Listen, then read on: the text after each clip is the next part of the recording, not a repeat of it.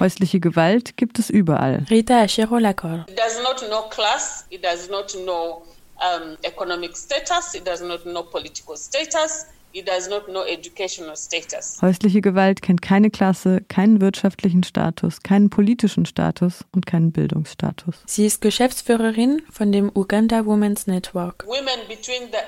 Unter den Frauen 15 zwischen to 49 15 und years of 49 age, haben mehr als 50 over Prozent schon 50% häusliche Gewalt oder Missbrauch erlebt. Sie hat dafür gekämpft, dass Uganda über Gesetze gegen Gewalt gegen Frauen verfügt.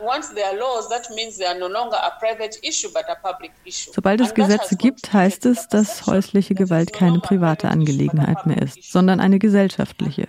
Deshalb haben wir jetzt innerhalb unserer Institutionen Büros und Angestellte, die speziell für die Betreuung von häuslicher Gewalt oder sexuellem Missbrauch verantwortlich sind.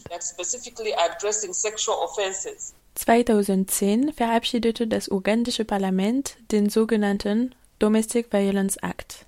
Wie ist er zustande gekommen und wie groß ist seine Effektivität?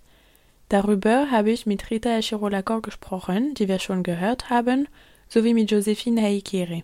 Sie lehrt Gender Studies an der Makerere Universität in Ugandas Hauptstadt Kampala. Sie hat unter anderem einen Artikel über Uganda und die dortige Politik für Geschlechtergerechtigkeit geschrieben. Der Artikel heißt Ideen widersprechen, Anreize ausrichten, die Politik des Domestic Violence Act in Uganda und wurde im Buch Negotiating Gender Equity in the Global South veröffentlicht. Zuerst habe ich sie gefragt, ob das Ankommen an der Macht 1986 von der sogenannten Einheitspartei National Resistance Movement etwas für die Bedingungen der Frauen veränderte. when you talk about NRM and Uganda, what changed uh, significantly is the presence of women in public politics.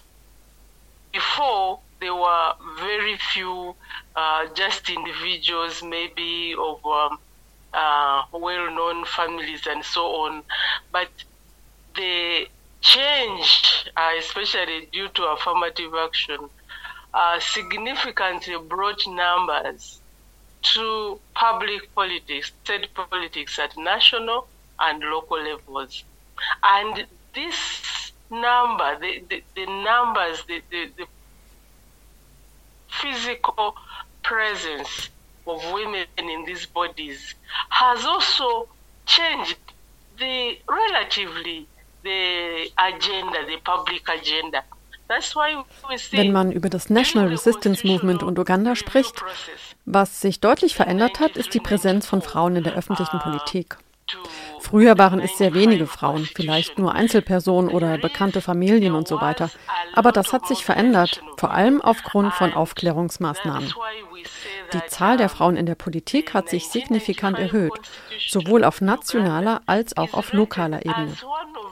Und diese Zahl, die physische Präsenz von Frauen in den Gremien, hat auch die öffentliche Agenda auf eine Art verändert. So haben wir während der Verfassungsrevision 1993 und 1994 die starke Mobilisierung von Frauen gesehen. Und deshalb ist die Verfassung von Uganda 1995 als eines der inklusivsten politischen Dokumente der Region bekannt.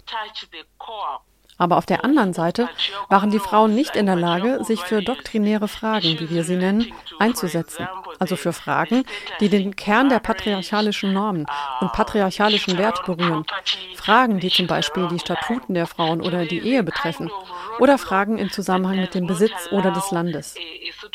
Das hat die politische Agenda nicht umgewandelt, was Frauen betrifft, aber schon etwas verändert. Eine von diesen Veränderungen, die gerade Josephine Aikiri angesprochen hat, findet 2010 mit der Verabschiedung des Domestic Violence Act statt. Interessanterweise ist er in der Bevölkerung auch als Casinilo bekannt. Josephine Aikiri, die Expertin für Gender Studies, erklärt die Geschichte dahinter. Kazin was a, a, an army general who died in mysterious circumstances, but the, the official version is that he was killed by uh, a, um, a concubine. Do you know a concubine? Uh, like a single woman in a some very low grade environment and uh, that's where he was found. Cazzini war ein General der Armee, der unter mysteriösen Umständen starb. Die offizielle Version lautet aber, dass er von einer Liebhaberin ermordet wurde.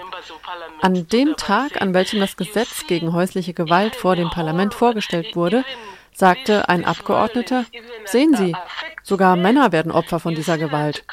Sie sehen, dass Cazzini von einer Frau ermordet wurde und einstimmig waren die Abgeordneten einverstanden. Das Gesetz war notwendig und musste verabschiedet werden. Das Gesetz wurde also sehr schnell und zügig verabschiedet.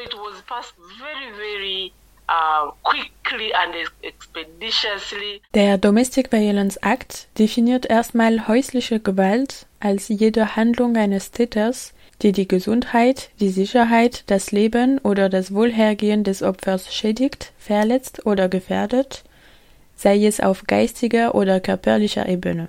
Eingeschlossen werden hier mit körperlicher Missbrauch, sexueller Missbrauch, emotionaler, verbaler und psychologischer Missbrauch sowie wirtschaftlicher Missbrauch.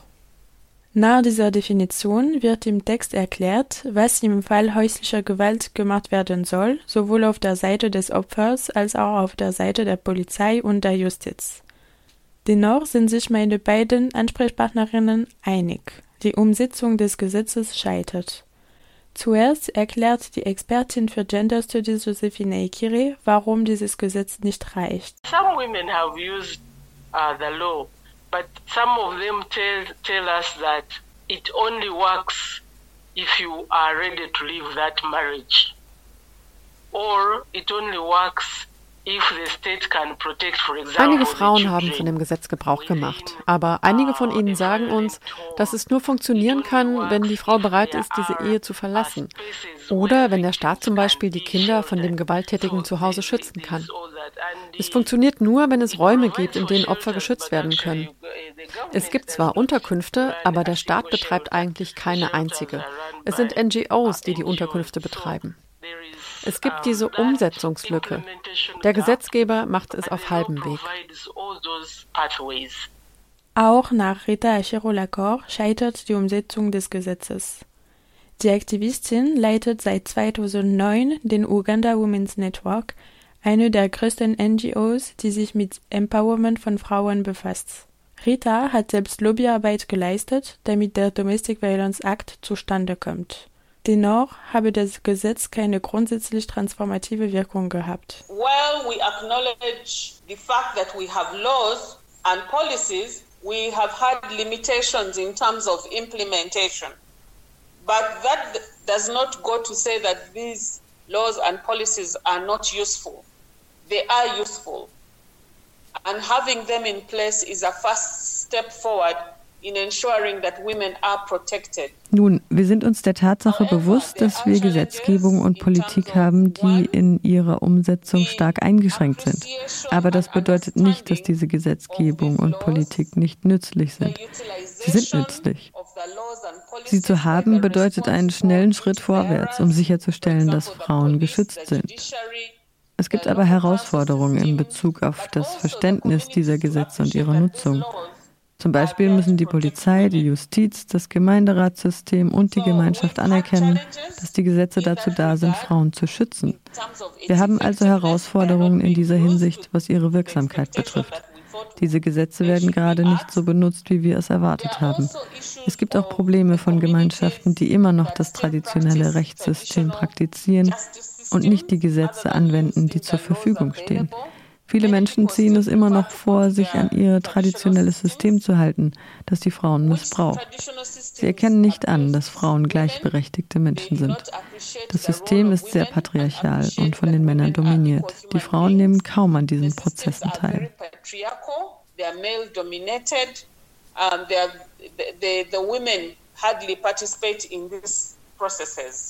Ein positiver Effekt des Gesetzes ist aber, dass Opfer öfter sprechen. 2018 wurden fünfmal so viele Fälle häuslicher Gewalt berichtet wie im Jahr 2013. Vielleicht findet aber häusliche Gewalt öfter statt. Das war höchstwahrscheinlich der Fall, als Uganda im Lockdown von März bis Mai war. Die Aktivistin Rita Echero-Lacor hat eine deutliche Zunahme der Beschwerden im Zuge des Lockdowns festgestellt. The impact of the lockdown was enormous on women and girls in particular. Um, we we have statistics just for the two months of the lockdown we were in. That is between uh, end of March and May. End of May, we had over 3,000 die Auswirkungen des Lockdowns war riesig, vor allem auf Frauen und Mädchen. Wir haben Statistiken für die beiden Monate des Lockdowns zwischen Ende März und Mai. Über 3000 Frauen und Mädchen haben Fälle von Gewalt gemeldet. Und bis jetzt sammeln wir immer noch Statistiken über Mädchen, die Opfer ihres Umfelds gewesen sind und seitdem schwanger sind. Wir haben eine riesige Anzahl solcher Fälle im ganzen Land, egal ob in der Stadt oder auf dem Land. Es passiert überall. Und zuletzt habe ich mit Rita Echiro-Lacor über die Situation der Geflüchteten in Uganda gesprochen. Dort leben 1,4 Millionen Geflüchtete, darunter sind mehr als 80 Prozent Frauen und Kinder. Sie sind einem hohen Risiko von Gewalt ausgesetzt, einschließlich sexueller Ausbeutung und sexuellem Missbrauch. Uganda is one of the countries that has one of the largest uh, refugee communities with over a million refugees resident in Uganda in different parts of that country. Mit über einer Million Geflüchteten in den verschiedenen also Regionen ist Uganda eines der Länder mit der größten Geflüchtetengemeinschaft. Wir wissen, dass häusliche Gewalt eine der größten Herausforderungen ist, der vor allem geflüchtete Frauen und Mädchen ausgesetzt werden. Wir haben den Domestic Violence Act von 2010, der auch Geflüchtete schützt. Eine Herausforderung ist aber der Wissensstand der Geflüchteten, wo sie solche Fälle melden können und welche Rechte sie haben. Internationale und lokale Organisationen bemühen sich sehr, Informationen für die Geflüchteten bereitzustellen, so wie sie es für die ganze Bevölkerung gemacht haben. Also ja, die Geflüchteten sind durch die Gesetze geschützt und es wird von ihnen erwartet, dass sie sich an die Gesetze des Landes halten.